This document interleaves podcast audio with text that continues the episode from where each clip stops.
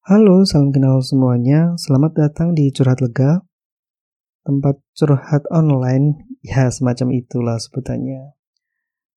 Jadi, konten-konten di sini kemungkinan besar akan dari aku, curhatan-curhatanku, kegelisahanku, mungkin seperti itu.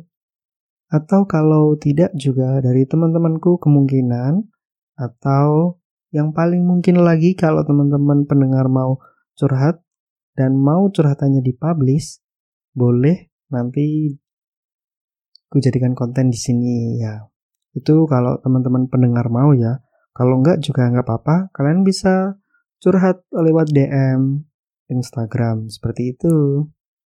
Jadi apa sih gunanya curhat itu?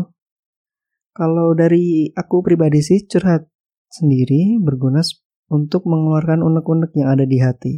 Jadi supaya tidak kepikiran, supaya tidak jadi penyakit hati, supaya tidak terjadi hal-hal yang tidak diinginkan. Ya, seperti itu.